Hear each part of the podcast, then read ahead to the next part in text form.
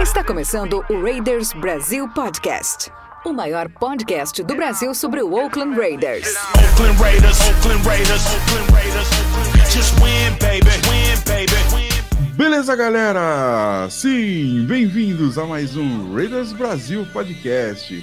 Agora sim, falando do seu Las Vegas Raiders, do nosso Las Vegas Raiders. Vai ser um pouco difícil a gente se acostumar com essa mudança, mas é um fato já concreto. A partir de 22 de janeiro desse ano, de 2020, somos oficialmente os Las Vegas Raiders. Mais um time de mais uma franquia das grandes ligas em Las Vegas. Aí já temos os Vegas Golden Knights e agora temos o Las Vegas Raiders. Beleza, eu sou o seu apresentador de sempre, o Jason, e estou aqui com o seu podcast falando um pouco sobre o nosso time, que afinal de contas tem uma história muito bonita. E para comentar um pouco sobre a parte técnica, a gente convida alguns comentaristas, alguns especialistas a respeito do time. Então vamos lá, vamos começar a apresentar eles. Temos aqui Carlos Massari. Dê seu boa noite, Carlão. Bom dia, boa tarde, boa noite, pessoal. Eu faço lá o Twitter, né, que era Oakland Raiders Brasil e agora é Las Vegas Raiders Brasil. E toda vez que eu vou fazer o login no Twitter, primeiro eu digito Oakland Raiders Brasil e eu percebo que deu erro. E aí depois eu coloco o login certo. Eu quero ver quanto tempo vai demorar para me acostumar com isso daí. Mas É, eu também acho que vai demorar mais um uma vez que vamos falar aí sobre a última temporada do Oakland Raiders e um pouquinho aí sobre a off-season do Las Vegas Raiders. Exatamente, exatamente. Temos também aqui o nosso especialista, nosso homem vivido, o homem que já viveu lá em Oakland e agora vai conseguir viajar um pouco mais para Las Vegas. Edu Camargo, fala aí, dê seu boa noite, Edu. Fala pessoal, tudo bem? Tá todo mundo um pouco aí de, de luto, né? De ressaca aí do, do Super Bowl. É, A gente não tinha muito bem para quem torcer, né? E dos resultados que vieram, talvez do que veio, né? O, talvez o pior de todos pra gente, ter que aguentar agora esses Chiefs aí, campeões do Super Bowl. Mas vamos olhar pra frente, vamos, vamos olhar pra essa pós-temporada aí, que a gente tem muita gente capaz lá no front office de fazer uma pós-temporada boa. E olha, a nossa estrela da morte tá ficando pronta lá. É, tenho certeza absoluta que vai ficar um estádio maravilhoso. E a gente vai botar muita pressão nos outros times lá e a gente vai literalmente destruir esse sonho de todos os times. Então, bora, bora falar um pouco aí como é que vai ser a- a- as expectativas para a próxima temporada. É isso aí. E temos também o nosso mais antigo comentarista, o cara que começou o nosso podcast aqui comigo, Iago Freinsleben. Dê seu boa noite aí, Iago. Boa noite, galera. É, muito a refletir a respeito dessa temporada. Inclusive, 15 minutos atrás estava anotando aqui no bloquinho do telefone alguns tópicos para falar. Mas, assim, é, daqui a pouco a gente vai comentar, a gente vai se aprofundar nessa questão. Tô animado com a mudança para Vegas, sim. Eu acho que, dentro das possibilidades que nos foram dadas, foi a melhor opção. Eu lembro que eu estava comentando com um amigo meu que torce, inclusive, para Dallas, que se o lance de Los Angeles melasse, eu acho que Las Vegas seria a cidade certa pra gente. Nada de ficar indo pra San Antônio, Eugene, outros lugares que não tem nada a ver com os Raiders. Eu acho que é, dentro do mundo do possível nós paramos no melhor lugar e tem tudo pra ser aí uma, uma belíssima página da nossa história. Concordo em gênero, número e grau. Eu acho que vamos fazer energia fluir, vamos dar uma girada no mundo e vamos ver o que, que vai acontecer. Acho que tava tudo muito viciado, aquele estádio tava muito antigo também, né? Mas é isso aí, senhoras e senhores.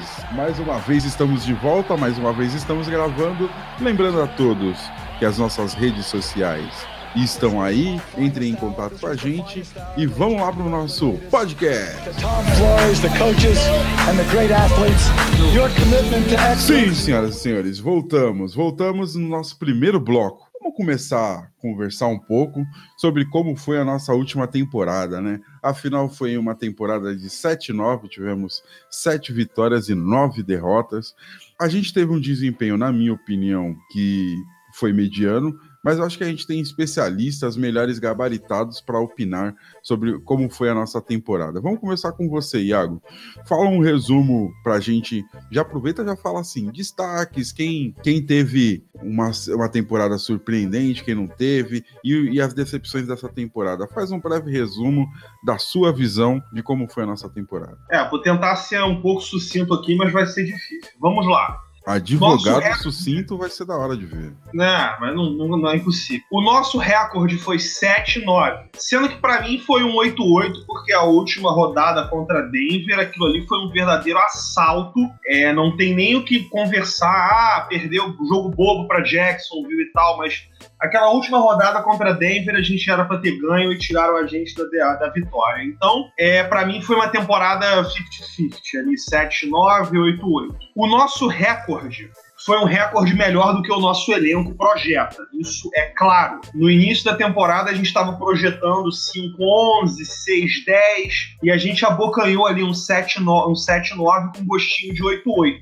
É, nós vencemos jogos que não éramos para ter vencido. Nós vencemos Chicago em Londres, nós vencemos Indianápolis e Indiana, nós vencemos é, dois jogos contra os Chargers, um time que foi para os playoffs ano passado. Nós quase vencemos em Denver, enfim. É, perdemos um jogo besta contra Jacksonville, perdemos um jogo contra os Jets, que foi uma lavada, mas enfim. É, do modo geral, o nosso elenco superou as expectativas que se a gente olha no papel a gente vê que realmente não tinha muito para onde correr. Muito se fala de que o Gruden não é um cara bom terminando a temporada, mas galera, vamos olhar para o time que a gente tem, né? Vamos olhar e vamos ver quem é que a gente tem de bom, de qualidade, por exemplo, na defesa. Quem é um jogador de alto nível na defesa, que a gente botava o plantel em cima da mesa e escolhia, pô, esse cara vai ser o cara da defesa. No ataque, a gente perdeu o nosso o nosso cavalo ali do xadrez. Nós perdemos o Antônio Brown, que para mim é a decepção da temporada antes mesmo dela começar. O cara endoidou completamente, foi uma frustração muito grande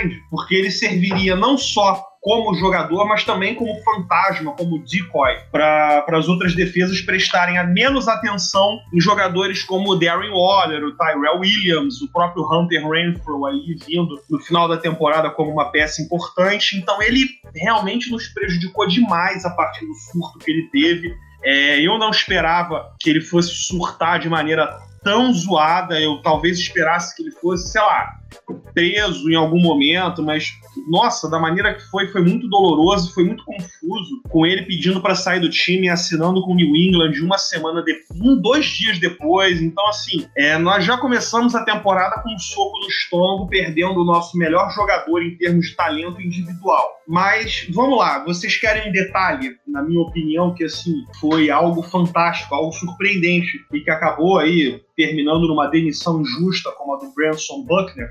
A nossa DL tem quatro jogadores. O Hankins, que é um cara que tem uma certa regularidade, que jogou nos, nos Giants, era um cara ok contra a corrida, nunca foi um grande DT.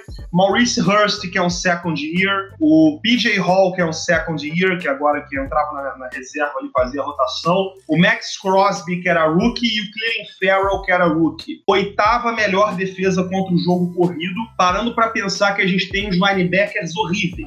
Então, quando a gente gente pensa em por que, que a gente foi para o oitavo lugar em defesa contra a corrida na temporada, a DL vem à tona e só tem a crescer, porque se a gente colocar o filme para tocar, principalmente tem uns caras aí no YouTube que gostam de fazer isso, e a gente vê que assim dá ainda para ser melhor ainda, dá para esses jogadores ainda serem, quem sabe, aí uma DL top 3 da liga. E no ritmo que eles se encontram agora, eu acredito que eles vão ser mais cedo ou mais tarde. Então, como destaque positivo, a evolução da DL, que só tem um jogador velho, que é o Hankins. O resto tudo é novato, é jogador, jogador de segundo ano que está indo para o terceiro agora. Então, para mim, eles foram um destaque da temporada, o destaque absoluto da temporada, junto com o Josh Jacobs, que é um cara diferenciado. O ponto fraco foi o trio ali de linebackers, que é muito fraco, que não tem condição de competir em alto nível. Eu acho que, em termos relativos, o nosso corpo de linebackers é pior comparado ao resto da liga do que o nosso corpo de receivers todo machucado. Essa é a minha opinião. E o gosto que fica é, poderia ter ido mais longe longe até poderia. Pode botar a culpa no Gruden, pode botar a culpa no Ar, pode botar a culpa em que a gente quiser, mas se a gente for olhar mesmo a qualidade do plantel, eu acho que ficou de ótimo tamanho. Boa, boa. Até que foi uma ótima análise. Obrigado, cara. Obrigado mesmo.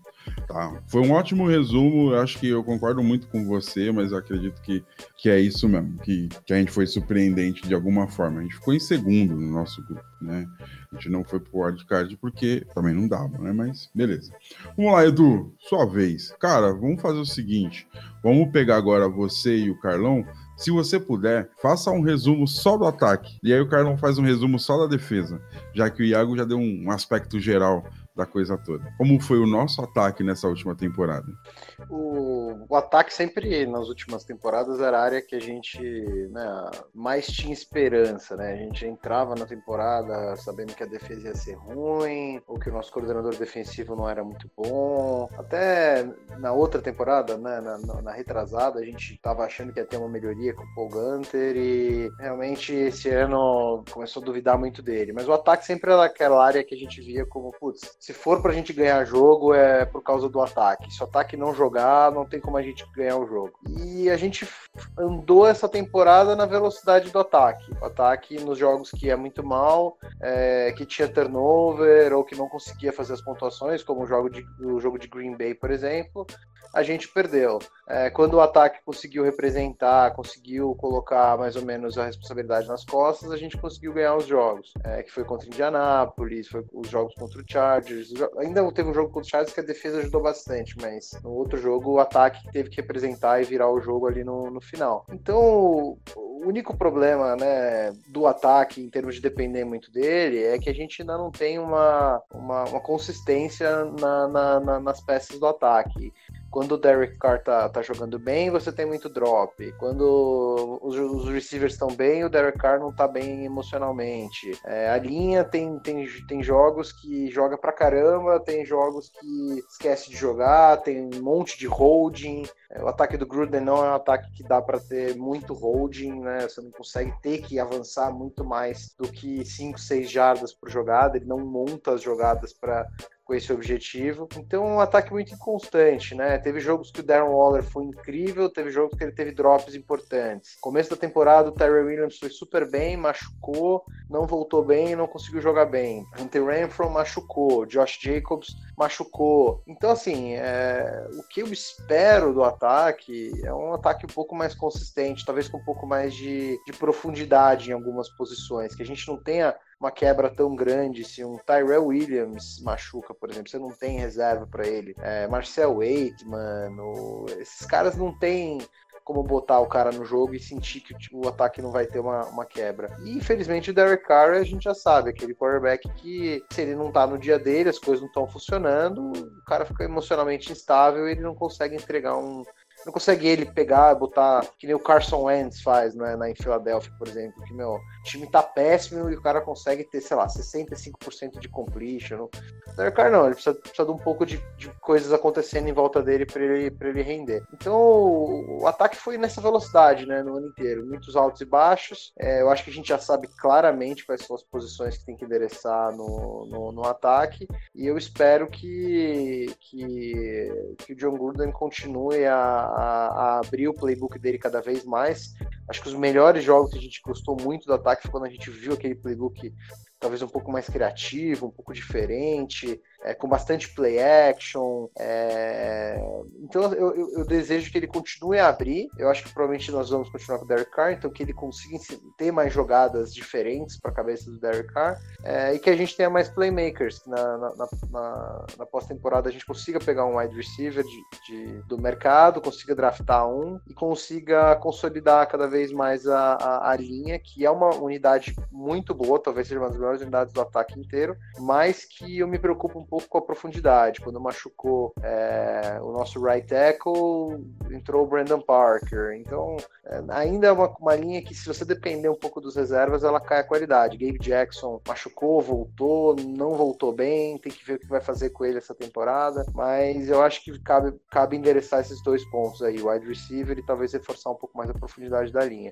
Maneiro, cara. É, eu concordo com você que, assim, o, o time, o ataque era instável até mesmo dentro do, do jogo, né? De uma, cada partida oscilava bastante, né? Também. Isso é muito. Isso. Muito era um legal. ataque que às vezes começava sem conseguir fazer nada, segundo quarto jogava bem, terceiro já não jogava, e, e, e acontecia o contrário também, né? Começava super bem. Então é, é um ataque que. E acho que o John Gruden também tem uma característica assim, que eu não gosto muito, que é quando o time tá na frente, ele muda muito o play call, ele fica um pouco mais conservador nas chamadas. Eu acho que isso você acaba, você você tá na frente, você toma três three and out seguidos assim, o outro time já encosta em você e aí você correr atrás do jogo é muito complicado. Então, gostaria também que, que no próximo ano a gente conseguisse ser mais agressivo em outros momentos do jogo, até mesmo quando a gente tá na liderança. Você pega o Andy Reid, sei lá, acho, acho que ninguém gosta do Chiefs, né? Mas uh, o Andy Reid é um técnico que você olha e fala, puta, como o cara é bom, meu, o cara é agressivo, o cara tenta a quarta descida, o cara, quando tá na frente, não tira o pé do, do acelerador é, necessariamente. Então, eu, eu, acho que isso é uma coisa que também o nosso ataque poderia incorporar. Talvez essa mentalidade mais de, de não desistir do jogo, não mudar, não ficar conservador, principalmente quando a gente tá tendo alguma liderança. Aconteceu isso com, contra Jackson, viu? Aconteceram alguns jogos e eu acho que é uma coisa que poderia mudar para 2020. Boa, boa. É, eu também sempre lembro da questão do, do equilíbrio emocional. Eu sempre acho que, que o, o cara ele precisa, ele sofre muito de, dessa coisa, dessa questão de inteligência emocional.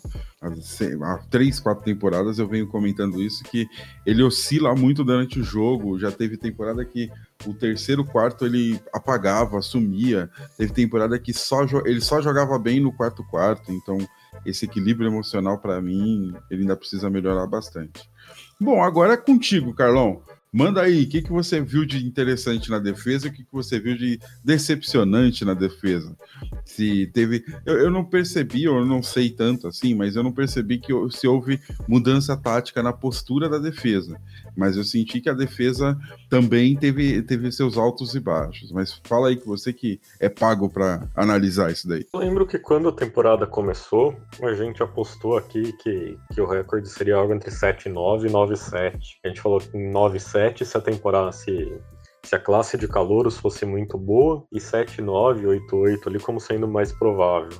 E no fim foi isso mesmo, né? Foi bem o que aconteceu. Eu lembro do jogo de abertura da temporada contra Denver, que foi um jogo que a gente teve ali uma performance excepcional na defesa no primeiro tempo. Se eu não me engano, eles não marcaram nenhum ponto e tiveram pouquíssimas jardas. E ali parecia que as coisas seriam muito boas, né? Só que aí aconteceu que para mim foi o grande problema da, da defesa nessa temporada, que o Edu também mencionou sobre o ataque, que foi a falta de profundidade, basicamente. É uma defesa que não tem profundidade nenhuma. Então, logo na abertura, a gente perdeu o Jonathan Abram. Depois, a gente perdeu o Vontaze Burfict para suspensão, que era o nosso principal linebacker, o único linebacker decente que a gente tinha. A gente trocou o Garyon Conley. Depois, a gente foi perdendo mais linebackers, mais linebackers, até a gente ficar ali com um arremedo completo, né? um corpo de linebackers completamente pútrido. Depois, a gente perdeu também pass rusher, perdeu o Arden Key, foi perdendo cada vez mais jogador. E aí, a gente acabou ali com, na segunda metade metade da, da temporada, que é justamente a parte da temporada que a gente começou a, a perder jogos que a gente não esperava perder, a ter uma defesa que tinha vários jogadores em campo que não são jogadores de nível de NFL, né? Para mim, a grande culpa disso ainda é do Red McKenzie, porque se ele não tivesse feito drafts tão ruins de forma sucessiva,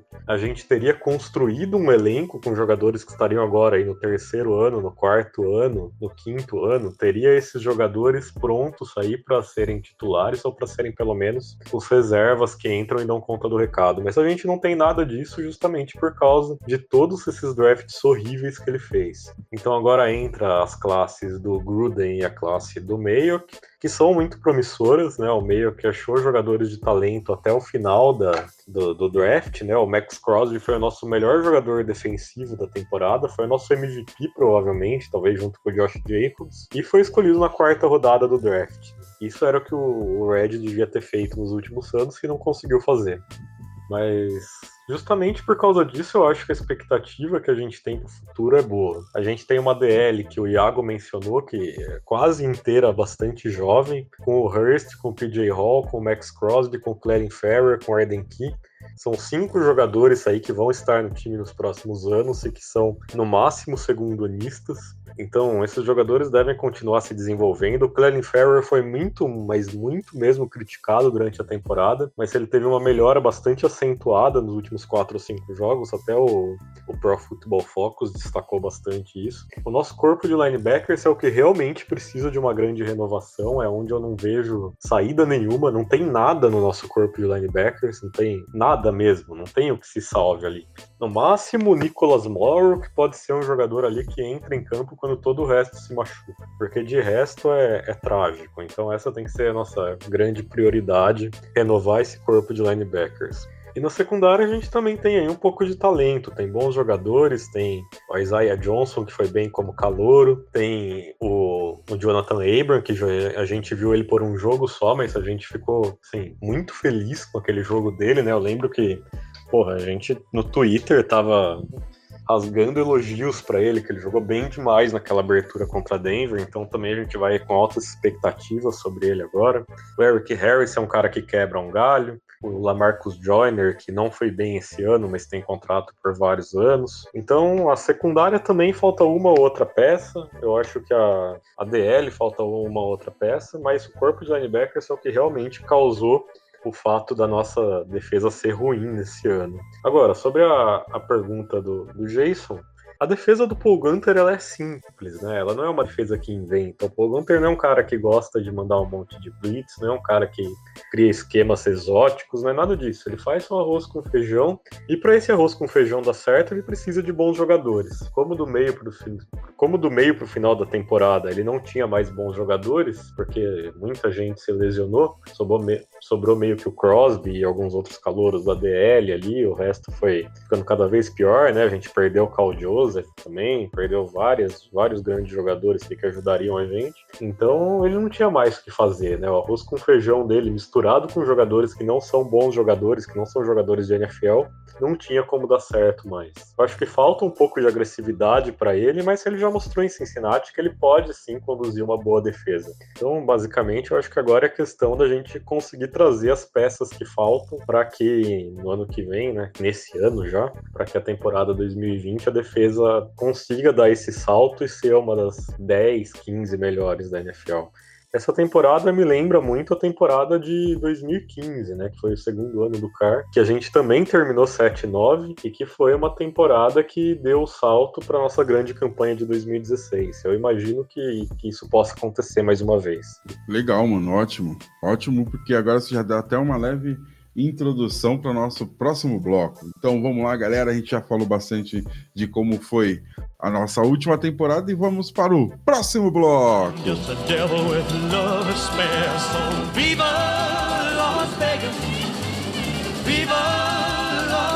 Beleza, galera. Voltando, voltando para o nosso segundo bloco do nosso podcast. E agora a gente vai fazer o seguinte: a gente vai começar a olhar para o futuro. A gente vai começar a se preparar para a temporada 2020. Agora em Las Vegas, agora com a, a Estrela da Morte ativa, destruindo tudo quanto é time que chega perto de Las Vegas mas a gente tem a trade season ainda. A gente tem a oportunidade de contratar e, e trocar jogadores. Temos esse esse limbo da off-season que a gente tem a expectativa dos combines, a gente tem a expectativa do draft. Então, senhores, eu gostaria da opinião dos senhores. O que a gente pode esperar dessa, desse início de off-season, desse início de pré-temporada? O que, que a gente pode esperar para o nosso time Las Vegas Raiders? Espero, em primeiro lugar, que o, o meio que consiga segurar o Gruden e impeça ele de fazer bobagem. Tanto eu como o Edu, a gente falou aqui sobre como o principal problema desse elenco é falta de profundidade. Então a gente precisa das nossas escolhas no draft. Eu espero que o Gruden não faça mais trocas estúpidas, nem por jogadores, por veteranos e nem para subir no draft. Deixa a gente lá onde a gente tá e fica lá e usa bem as nossas escolhas de, de, primeira rodada e de terceira rodada, que são três. Não sei se vocês concordam com essa visão, mas eu acho que construir o elenco de baixo para cima é uma grande prioridade. Você falou, eu acho que única, as únicas trocas talvez necessárias seriam talvez para a gente voltar para o segundo round é, do draft, que hoje a gente não tem nenhuma escolha, então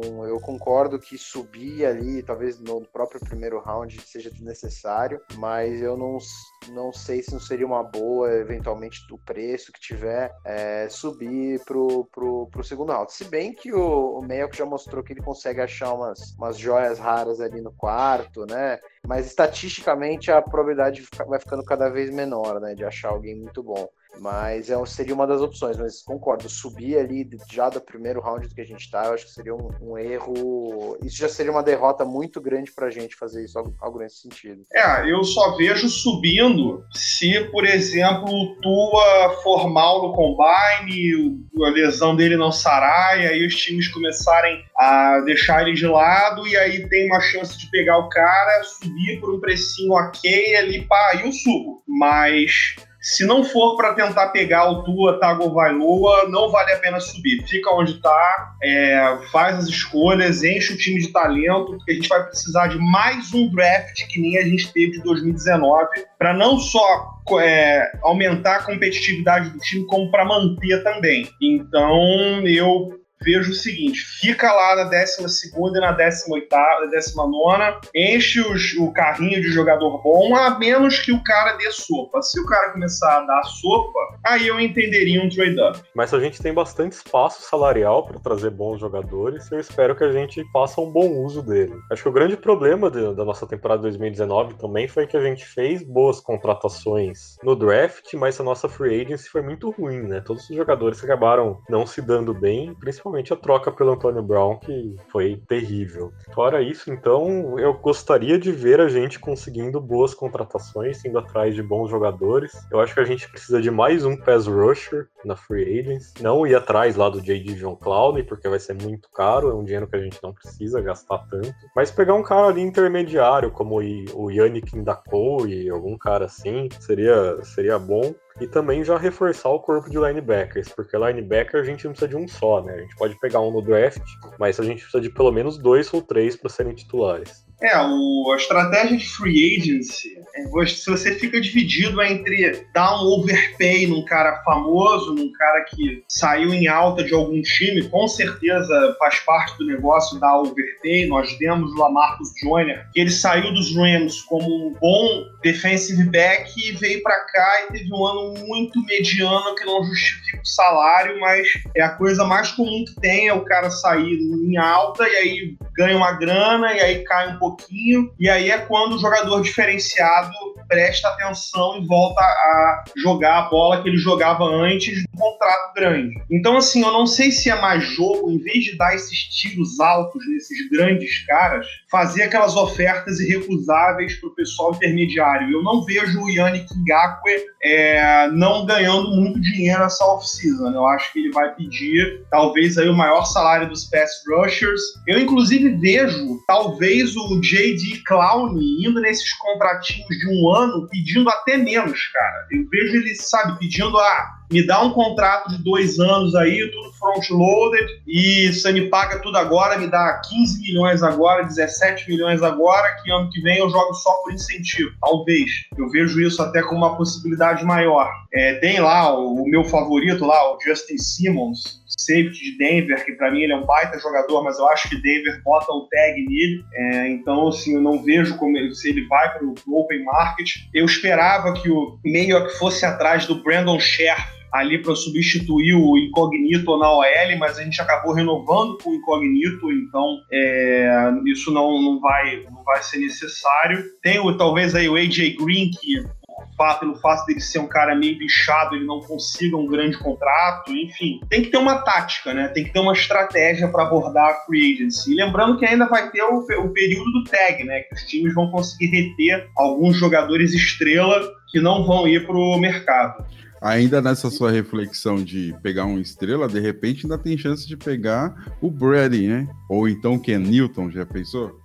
é, eu assim, eu entendo, é como eu expliquei lá no grupo outro dia, né? Eu entendo é, a parte mercadológica, a parte, parte do marketing de se trazer o Brady para Vegas, né? Mas o Brady não vai sentar no banco, então você tem que ou mandar o cara pro banco, eu acho que o cara não vai aceitar ser banco, ou trocar o cara por outro cara e acumular pique do draft e tal. Seria muito inteligente da parte estratégica do time se o Mark Davis tomasse essa decisão de trazer o Brady para vender camisa e vender e fazer torcedor e botar o meio que aí para draftar um novinho enquanto serve como mentoria. Mas eu não vejo isso acontecendo. É, o problema, o problema para isso dar certo é exatamente o valor de mercado do cara.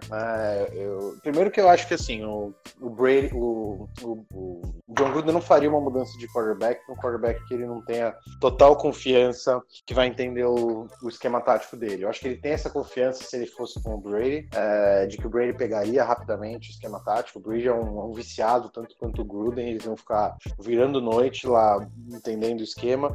Então eu acho que ele não iria, eu acho que ele não iria para um, um Cam Newton, por mais que eu adorasse ter ele no Raiders, eu acho que ele não iria, porque não me parece ser um quarterback tão cerebral que nem alguns outros. É, então acho que, e assim, se tivesse talvez algum valor de mercado no Carr, seria talvez a melhor estratégia sim. Não gosto de, de imaginar o Brady vestindo é, o prato e o preto, mas se o Carr tivesse algum valor e que a gente conseguisse pegar um, dois first rounds, ou um first round, e talvez um quarto também, isso poderia mudar a história da franquia, porque exatamente você usa um desses, primeiros, desses picks de primeiro round para pegar um quarterback bom, para ficar às vezes dois anos embaixo do Brady, é, e você consegue montar um baita do time é, e depois ter um time com um quarterback super barato ainda no contrato de rookie dele, né? Mas eu acho, eu acho complicado isso. Não, não sei se. Primeiro, não sei se o Gruden arriscaria pegar um outro quarterback que não vai aprender o sistema dele tão rápido. E também não sei se. Assim, o, o Carr ele é um quarterback top, top 10 em muitas estatísticas e ele é bottom 10 em muitas outras estatísticas. Então ele ainda é um quarterback, acho que na liga ele é visto como um cara um pouco. Não é um quarterback seguro para um outro time dar tanta coisa. Então, como eu acho que não vai acontecer essas, essas duas combinações aí, imagino que a gente vai continuar com o Derek Carr mesmo. E eu acho, to, acho que o Tom Brady, no final do dia, deve ir para Tennessee ou ficar em New England. Sei lá, essa é a minha aposta. Sei que no podcast é sobre Tom Brady, mas se eu tivesse que apostar, diria que esses são os dois destinos dele. Acho que ele fica em, em New England, que ele vai renovar lá. Até porque Tennessee vai colocar a franchise tag no Ryan Tannehill, né? Vai ficar com o Ryan Tannehill. Mas eu até comentei no Twitter, né? Eu fiz uma thread lá dizendo que, na minha opinião, contratar o Brady seria a pior coisa que os Raiders poderiam fazer. E eu acho que seria realmente péssimo pro futuro da franquia. Por vários motivos. Primeiro, porque eu acho que o John Gruden quer vencer em 2020. Eu acho que ele vai com tudo nessa off-season. Eu acho que ele vai dar overpay, sim, nessa conversa aí que, que o Iago tava tendo, né? Eu acho que o John Gruden e o Meio que eles vão com a expectativa de dar overpay em vários bons jogadores. Você vai pegar um cara ali, tipo Joe Schobert, né, o linebacker dos Browns, e vai falar quanto você quer, eu pago para você jogar aqui. Porque cara, você tá chegando numa cidade nova, você tem que chegar e ganhar, né? E o John Gruden não é um cara muito paciente. E assim, por que então que trazer o Brady é tão ruim dentro desse raciocínio? Porque o Brady não é mais o Brady. Se você assistiu os jogos dos Patriots em 2019, você sabe que. Vou falar exatamente o que eu tuitei, né? O, o Derek Carr nunca vai ser 20% do quarterback que o Brady foi. Mas o card de 2019 é melhor do que o Brady de 2019 e o card de 2020 vai ser muito melhor do que o Brady de 2020 porque eles estão em trajetórias contrárias na carreira. Então você vai pegar, você vai trazer o Brady, que é um cara em declínio, um cara de 43 anos, colocar ele num sistema novo e provavelmente ele não vai jogar bem. Daqui a dois anos, no máximo, você vai ter que trazer outro quarterback e fazer ele aprender esse sistema também do Gruden, que não é fácil. Isso daí você vai jogar coisa de tipo quatro anos dos Raiders no lixo. Então eu sou contra completamente essa ideia do Brady. Eu tô torcendo para aparecer logo a notícia lá de que ele renovou com os Patriots para tirar isso de cogitação, porque eu acho que seria uma coisa muito nociva aí pro futuro do Las Vegas Raiders trazer o Tom Brady nesse momento. Posso só complementar com uma outra coisa? Um outro ponto importante da, da nossa off-season, que na verdade não começou oficialmente, mas já tiveram várias várias pequenas transaçõezinhas, pequenas confirmações. Um ponto que foi bem curioso foi a, a demissão do Buckner é, e a gente trazer, né, oficialmente agora o Rod Marinelli para ser o DL coach, né, do coach da linha defensiva. Caraca, eu ia é, falar a mesma acho... coisa agora, mano. É. Ele trouxe o parça dele, né? É, e assim, eu achei bem curioso, porque assim, o Marinelli, ele é um cara, ele é um blue chip que a gente fala, ele é um cara, ele é um cara bom, ele é um cara não é talvez o mesmo, mesmo peso de um Wade Phillips aí, mas ele é um cara super respeitado na liga, ele já comandou defesas muito boas, a própria ele deu uma melhoria muito grande na defesa de Dallas também. E eu achei curioso trazer ele para essa posição, né? A gente, infelizmente, o Buckner foi uma vítima aí do, do, do, do da circunstância, né? Mas já ficamos de olho que Paul Gunter não pode não terminar a temporada. Ele, ah, eu acho que ele não deveria nem comprar uma casa em Las Vegas para ficar mais tranquilo. Aluga, faz um Airbnb, alguma coisa assim, porque esse movimento é claramente o Gruden falando o seguinte: olha, eu não, não vou fazer, não vou tomar uma decisão precipitada de mandar você embora, mas eu tenho alguém para colocar no teu lugar aí no meio da temporada. Então achei uma, uma contratação boa pro Raiders, na verdade é uma contratação muito boa. A única coisa ruim dela é que a gente perdeu o Buckner, que era um cara que aparentemente era muito querido pelo elenco, e ele conseguiu melhorar, né? A gente pior time de longe é, de sex na, na, na temporada anterior para ter um time ok, com uma DL boa que parou bem a corrida. Então, achei uma, uma contratação interessante aí pra gente, algo positivo pra gente em 2020. É, o John Gruden tem esse problema, né? O Rod Marinelli é um tático. Ele é um cara de X and O's. É, todas as defesas dele em Dallas sempre performaram melhor do que o plantel esperava. Eu, assim, vou lembrar aqui de Dallas, um jogador bom de Dallas, da defesa, antes do DeMarcus Lawrence, Sean Lee, talvez o Byron Jones, muito recentemente. Teve aquele David Irving que largou a NFL para falar maconha, mas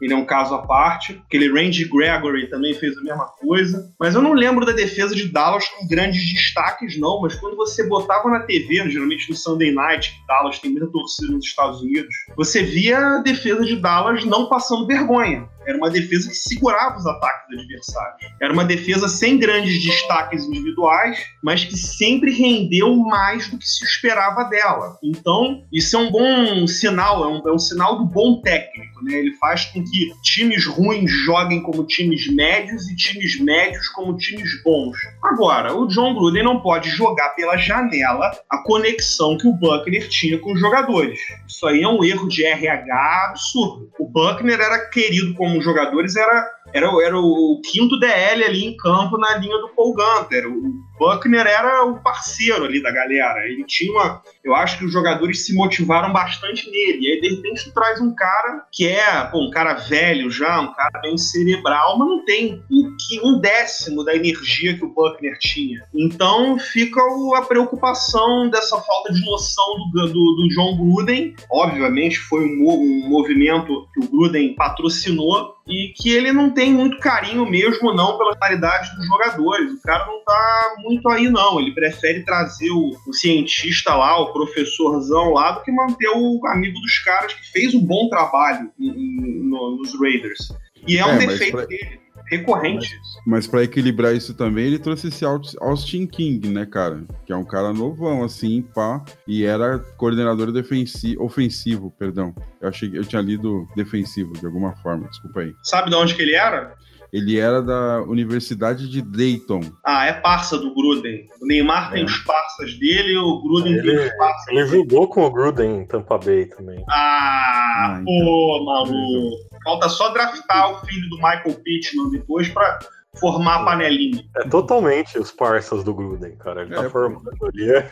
mas esse Austin mas King... Isso, mas isso não é uma característica do Gruden também, assim, trazer os caras... É. E não é uma característica dele, ele trazer tipo, os caras de confiança dele?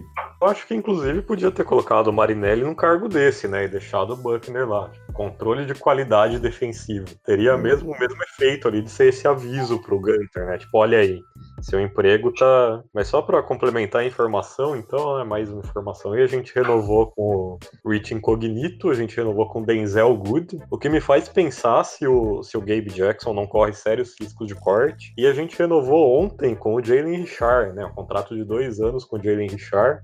Eu acho que a gente precisa de um running back mais forte ali, mais alto, para revezar um pouco mais com o Josh Jacobs, e a gente ficaria só com um entre o, entre o Richard e o DeAndre Washington. Então eu acho que isso mostra que o DeAndre Washington não volta, já que o Richard teve aí o contrato renovado.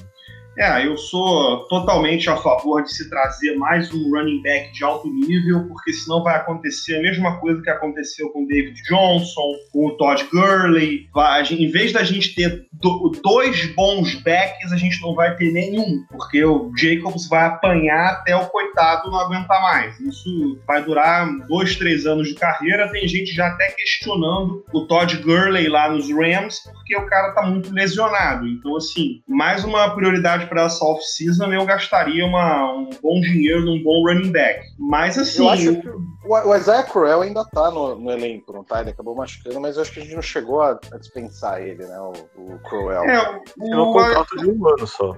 falta samba no pé do Isaiah Crowell. Falta, falta, falta pimenta, né? falta, falta swagger nele. Ele é um cara que, ok, teve uma temporada boa lá em Cleveland, mas essa temporada já faz muito tempo. Eu, eu consideraria aí, quem sabe na terceira rodada, trazer um DeAndre Swift da vida, trazer, quem sabe no free agency o Austin Eckler, que eu não acho que saia de Los Angeles. Eu acho que é mais capaz do Melvin Gordon sair do que o Eckler, porque o Eckler não tá pedindo muito dinheiro. O Melvin Gordon já fez um chororô essa temporada. Eu gostaria muito de ver um backfield com o Melvin Gordon e o Josh Jacobs. Aí eu entregaria pra corrida toda hora e dane-se o passe. Faria isso tranquilo. O John Gruden também. Não, Derek Carr ainda mais. Então, assim, é, eu ficaria preparado para oferecer algo com um bom running back essa, essa temporada. Legal, senhores, legal. Acho que a gente já falou bastante do que, que a gente espera dessa próxima off-season e o que, que a gente já está projetando para a próxima temporada. Esse foi o resumo do nosso segundo bloco e agora vamos para o próximo bloco.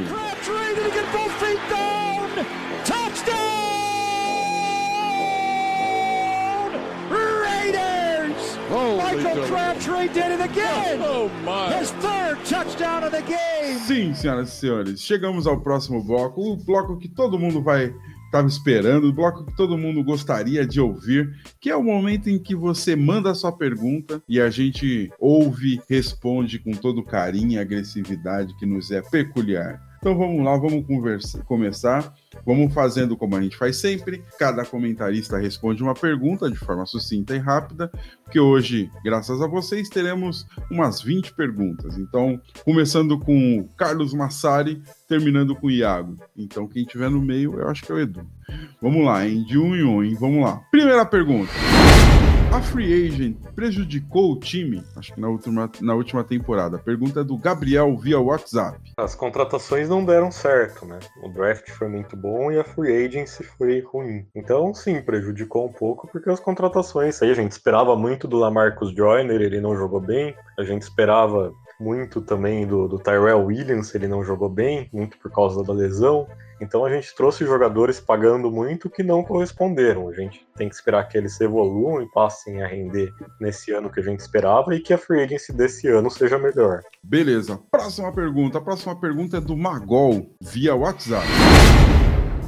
Tem chances do Brady ser nosso QB para 2020? É, a gente falou um pouco já, mas eu, eu acho que a chance. Acho que a chance existe. Eu não acho que ela é uma chance baixa se o Brady não renovar com o New England. Mas que nem eu falei antes, eu acho que tem talvez mais chance dele, dele renovar com o New England. E se não, não renovar lá, eu acho que para ele é uma aposta mais certeira e para Tennessee pegar um time que talvez já esteja um pouco mais pronto é, para ter um quarterback. Acho que a gente ainda tá umas peças longe ainda de, de precisar ir, que nem todo mundo já falou aqui, talvez ele não seja o cara muito diferente do quarterback que a gente já tem agora. É, em termos de desempenho, né? Beleza. Então, próxima pergunta. Próxima pergunta vem do Diego e do Magol via WhatsApp, que a gente vai, vai juntar em uma pergunta só.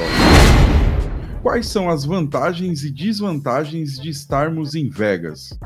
Bom, a vantagem é que Vegas é uma cidade bastante, bastante conhecida no mundo inteiro, então todo mundo que chegar lá vai querer assistir ali um joguinho no fim de semana. Isso pode ser ruim se a galera realmente chegar de outros estados e começar a torcer pro time de fora. Aparece um time super popular como o Green Bay da vida, um New England da vida, a gente vai ter muita torcida contra. Agora, é a nossa grande chance, a gente tem que aproveitar e fidelizar os torcedores locais. Eu acho que a região metropolitana de Vegas tem 2 milhões e meio de habitantes locais, de, de, de moradores. Então, assim, nós estamos num terreno fértil. Os Golden Knights já pavimentaram o caminho para gente. Para quem não sabe, o Las Vegas Golden Knights, se eu não me engano, tem dois anos de existência. E logo na primeira temporada foi para Stanley Cup da, do Hockey no Gelo. Os caras já são os favoritos da cidade. Era uma cidade relativamente grande, conhecida que não tinha tradução, tradição esportiva, mas que recebeu uma franquia lá do Rock no Gelo. Essa franquia se deu muito bem e eu acho que a gente tem chance de ser a franquia de lá e se impor e fazer uma torcida lá agora. Vai ter que vencer, não tem outro caminho. Boa, vamos lá. Próxima pergunta. A próxima pergunta vem do Twitter, do Twitter, e veio do Marcos Smart. E ele pergunta: o Car fica, fica com o Car ou só dra ou drafta outro QB? Eu não acho que a gente vai ter alcance para draftar um quarterback para disputar com o Car. Tem três quarterbacks de primeira rodada, que são o Joe Burrow, o Tua e o Justin Herbert. Os três já vão ter saído na 12, com certeza. Então, eu acho que o Car fica, né? Hoje eu li um, um artigo do, do The Athletic que apostava e falava em 65% de chance para o Car ser o titular em 2020. Eu acho que é nessa linha aí. Boa. Vamos lá. Próxima pergunta. A próxima pergunta é do Igor Matheus, via Twitter também. Então vamos lá.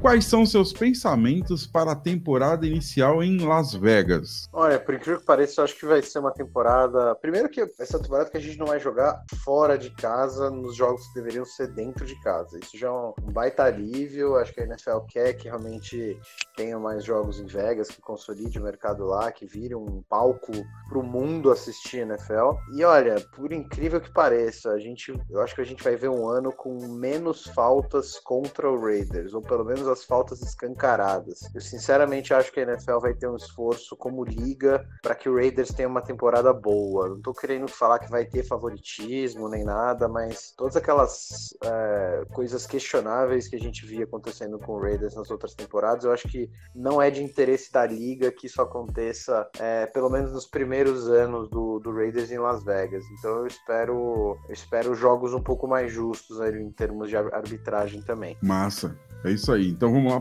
Próxima pergunta. Próxima pergunta também é do Igor Matheus. E ela vem assim. Kenan Doss merece estar no line-up inicial dos Raiders na próxima temporada? Vamos lá. É, Killan Doss, o cara que poderia ter pego o Hail Mary no Jacksonville Jaguars game e as, tomou com a bola na, no capacete. Nada contra, mas eu vou torcer que não esteja por um excesso de bons jogadores. Não que ele não mereça, mas tomara que tenha muito cara melhor do que ele. Beleza, vamos lá. Próxima pergunta. Próxima pergunta vem do Alisson, acredito que também do Twitter. Compensa subir no draft para pegar um QB? Não, já falei sobre isso aqui antes. É... Para mim, a pior, uma das piores coisas que podem acontecer é subir no draft, independente por quem. A gente precisa de profundidade no elenco. O que a gente mais precisa nesse momento é de bons jogadores para estarem ali quando os titulares se lesionarem. Subir no draft significa abrir mão disso e significa continuar com um elenco bastante defeituoso. Boa. Vamos lá. As, o aju... Próxima pergunta é do ajuizado telemático. Qual a possibilidade de Gruden sair antes dos 10 anos? Ah, eu acho muito baixa. Porque o primeiro que o Mark Davis é alucinado no Gruden. é, eu acho que teria, teria que acontecer algo muito trágico. E, e, e, assim, o Gruden ainda tem algumas chances de colocar isso a culpa em outras pessoas. Ah, a culpa foi do Derek Carr. Ah, a culpa foi do Paul Gunter. Ah, a culpa foi de não sei o que lá. Então eu acho que ele tem muita bala aí na, na, na, na, na arma dele aí pra sobreviver o máximo possível. E eu acho que, que teria que acontecer algo super trágico, assim, a gente ter duas, três temporadas ridículas, assim, para que isso aconteça. Eu acho que ele deve ficar, pro bem ou pro mal, pelo menos os 10 anos aí do contrato dele. Beleza, vamos lá para a próxima pergunta. Vem de Luiz Eduardo.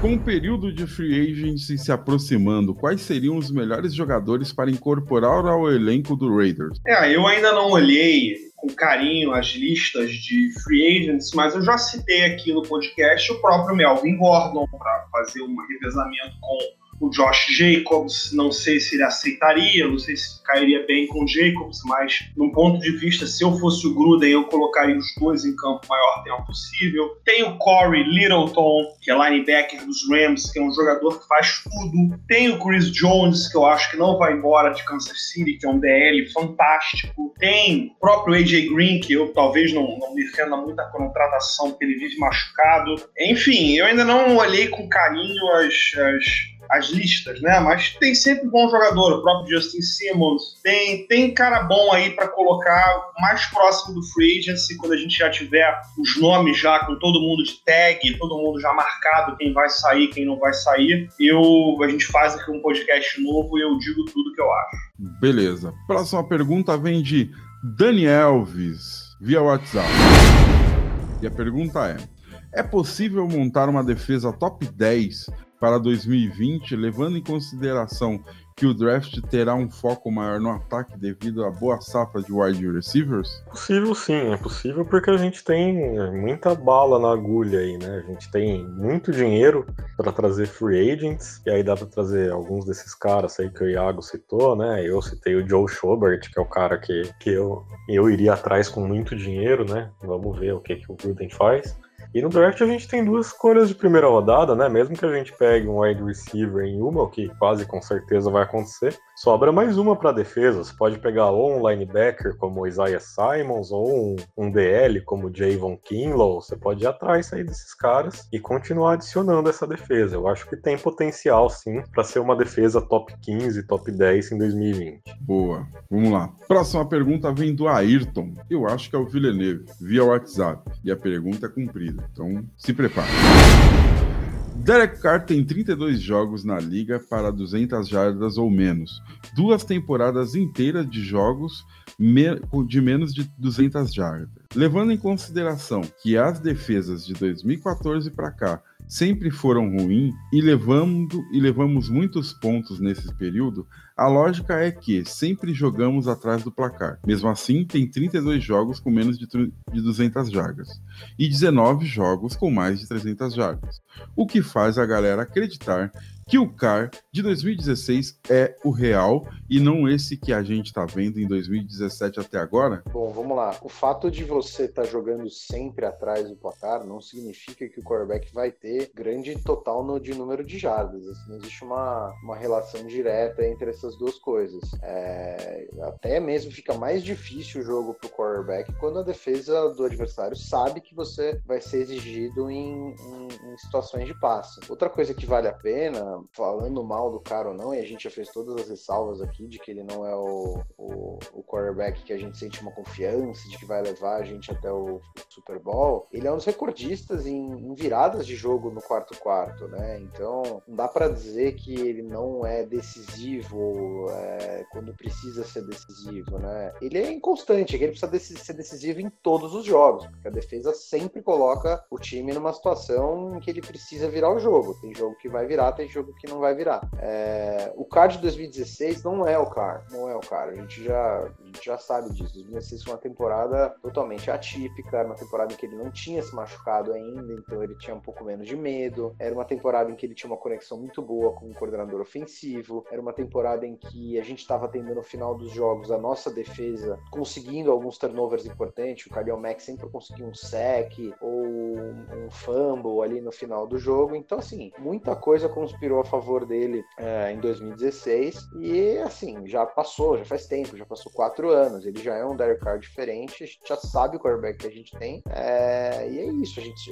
infelizmente é um quarterback que ele não é ruim, é a situação ruim, porque ele não é ruim bastante para ser dispensado, mas ele não é o cara que vai virar o jogo por si só, sozinho, só ele com um time super ruim em volta. Então é essa paciência que tem que ter, é, beleza, vamos primeiro criar um time, um time bom, e aí se for hora da gente sair do a gente sai daqui a pouco quando o time já tiver capacidade de pegar um quarterback mais novo que vai realmente ser o cara da franquia no futuro. Queria comentar um negócio rapidinho, que essa questão de estatística de jogos de 300 jardas e 200 jardas é um negócio que não faz muito sentido, né? Porque esse ano, por exemplo, a gente cornetou bastante o cara aí falando que ele não tinha nenhum jogo de 300 jardas, sendo que ele tava no top 10 da liga em jardas por tentativa. Ele não tinha jogos de 300 jardas porque ele já tava fazendo uma média de 20, 25 passes por jogo, sendo que muitos quarterbacks fazem ali 40, 45 passes por jogo. Então vale muito mais a pena você olhar para o número de jardas por tentativa do que o número de jardas em si. E sim, o número de jardas por tentativa do Carr foi baixo por muito tempo, mas desde que o Gruden chegou é um número que, que tá subindo. O Derek Carr merece um podcast de umas duas horas e meia. A gente precisa marcar isso para tentar desvendar o grande enigma desse cara. Porque eu ainda vou tentar desvendar isso. A gente ainda vai ter que bater o martelo em cima dele em alguma hora. Então, tomara que a gente consiga aí, quem sabe, um domingo aí, um, um sábado, uma quinta-feira que vocês estiverem aí de bobeira, se alguém que entende da posição de quarterback com mais profundidade do que a gente quiser participar, por favor, participa, porque a gente precisa bater o martelo nesse cara.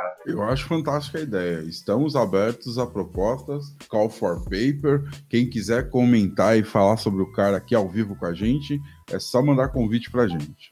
Vamos lá, senhores. Eu, último... Ô, Gerson, é que eu tenho muita curiosidade, aí tá aí vai fio. Aí não sei se você vai conseguir fazer isso no, no Twitter, hein, Carlos? Porque você tem a conta lá do Raiders Brasil, mas eu gostaria de saber qual é a opinião do resto da liga sobre ele. O cara lá dos Bengals achava ele um craque. O cara dos Chiefs achava ele fraco cara de Chicago falou que ele era muito bom. Então, assim, eu gostaria de saber qual é o resto da a opinião do resto da liga. Entendi. É, boa, cara, é uma boa. É uma boa, mas é fazer essa enquete lá em algum momento, em breve. Eu acho que com certeza os torcedores dos Chiefs devem achar ele ruim, porque ele sempre joga mal contra Kansas City. Né? Então aí já, já é uma opinião que acaba sendo meio enviesada. É. Dá pra eu mandar a enquete no, no grupo do Fambonanet também, que ainda tô lá. Aí eu mando pra todo mundo responder. Tem um público bem grande. Bom, senhores, vamos lá. Última pergunta. Última pergunta vem do nosso Patrício Rui Alves. E ele pergunta o seguinte: acredito que seja via Twitter. O que faltou para chegarmos aos playoffs? Quais as principais necessidades do time e como as cobriremos? Wide receiver no, no draft ou linebacker na free agents? É, tem que ter uma estratégia em mente. O que faltou para o time não chegar nos playoffs, eu vou ser bem enfático: plantel, elenco. Perdemos jogadores, não conseguimos repor. É, podem botar a culpa no Car, podem botar a culpa no Gruden, mas o nosso elenco, se a gente for olhar o elenco dos times que participaram dos playoffs, principalmente da AFC, Buffalo, Tennessee, Houston, Kansas City, Patriots, é, enfim, a gente vai ver que o nosso elenco ainda é bem inferior ao, de, ao deles. Estamos chegando lá, mas falta peça-chave, falta aquele pass rusher de elite, um shutdown corner bom. Então, assim, faltou plantel, falta elenco. É, como vamos cobrir, como vamos cobrir essas necessidades? Classe de wide receiver a gente sabe que é muito boa no draft. Eu traria aí um cara na free agency ou dois para dar uma aliviada na pressão, até para fazer uma fumaça. Linebacker a gente tem que atacar essa, essa temporada. Traria no mínimo três caras, dois via draft um via free agency, dois via free agency e um via draft, enfim. A gente precisa colocar uns três ou quatro caras novos no elenco de linebackers, senão não vai dar. Boa. Boa. Então é isso, senhoras e senhores. Essa foi a nossa sessão de perguntas. Lembrando a todos, lembramos a todos que se vocês quiserem mandar perguntas para a gente, entre em contato com a gente via Twitter, via WhatsApp, via Instagram. No Twitter procure por é, Las Vegas Raiders Brasil, acredito que seja isso que o Carlão fez. E no, no, WhatsApp também é só entrar em contato com um dos nossos colaboradores que vocês entrarão no nosso grupo de torcedores do WhatsApp. Tem também a página no Facebook, então tem várias formas de como conversar com a gente. Beleza? Então mandem suas perguntas que a gente sempre vai responder.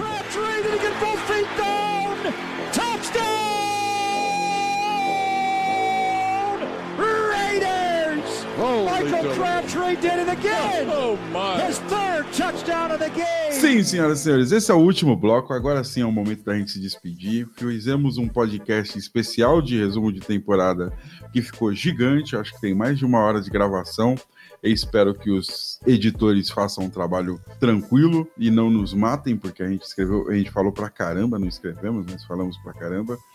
Então é isso, então agora vamos passar para as despedidas dos nossos comentaristas. Vamos começar com você, Iago. Dê seu boa noite aos nossos amiguinhos. Boa noite aí, pessoal. Prazer rever essa temporada com vocês. É, nossa primeira temporada em Las Vegas promete bastante, muito interessante. Fiquem aí se vocês tiverem coração suficiente para ver as emoções que esse time vai nos proporcionar. Boa, é isso aí.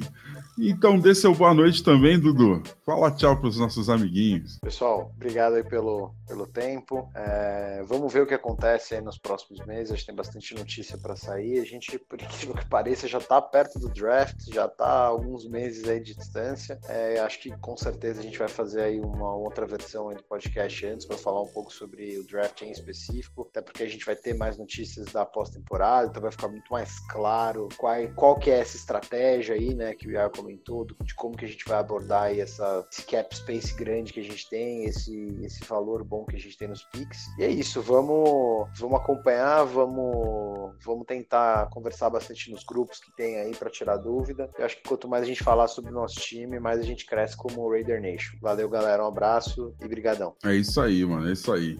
E só faltou você, Carlão. Dê seu boa noite à galera. Boa noite, pessoal. Até a próxima. Agradeço muito aí a companhia de vocês. Sigam a gente lá no Twitter. E é isso aí. Acredito que talvez a gente grave um episódio aí para falar sobre a free agency, mas de toda forma, em algum momento, em breve, vocês nos ouvirão mais uma vez. Obrigado, até a próxima. É a melhor definição. Em algum momento, em breve, estaremos de volta. Em breve dá aquela relativizada que pode ser daqui a 10 dias ou daqui a 10 meses, mas estaremos de volta. Com certeza, antes da, da temporada começar, a gente está aqui de volta. Beleza, pessoal, tá todo mundo cansado. Muito obrigado mais uma vez e hoje, só amanhã.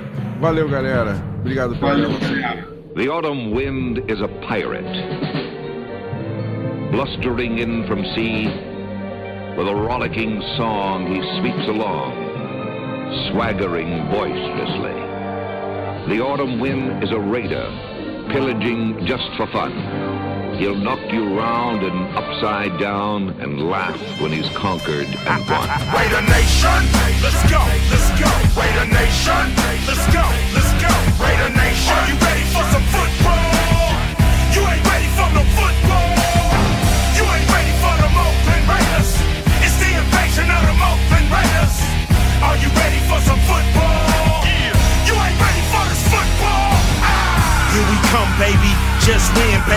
Feel the storm of the cold autumn wind, baby. It's the Oakland Raiders. Get your mouthpiece. You in the black hole with the black beast. This ain't black gold, this is black silver. Commitment to excellence, we deliver. And we'll play past regulation. It's the invasion of the Raider, Nation. Raider Nation. Let's go, let's go. Raider Nation. Let's go, let's go. Raider Nation. Are you ready for some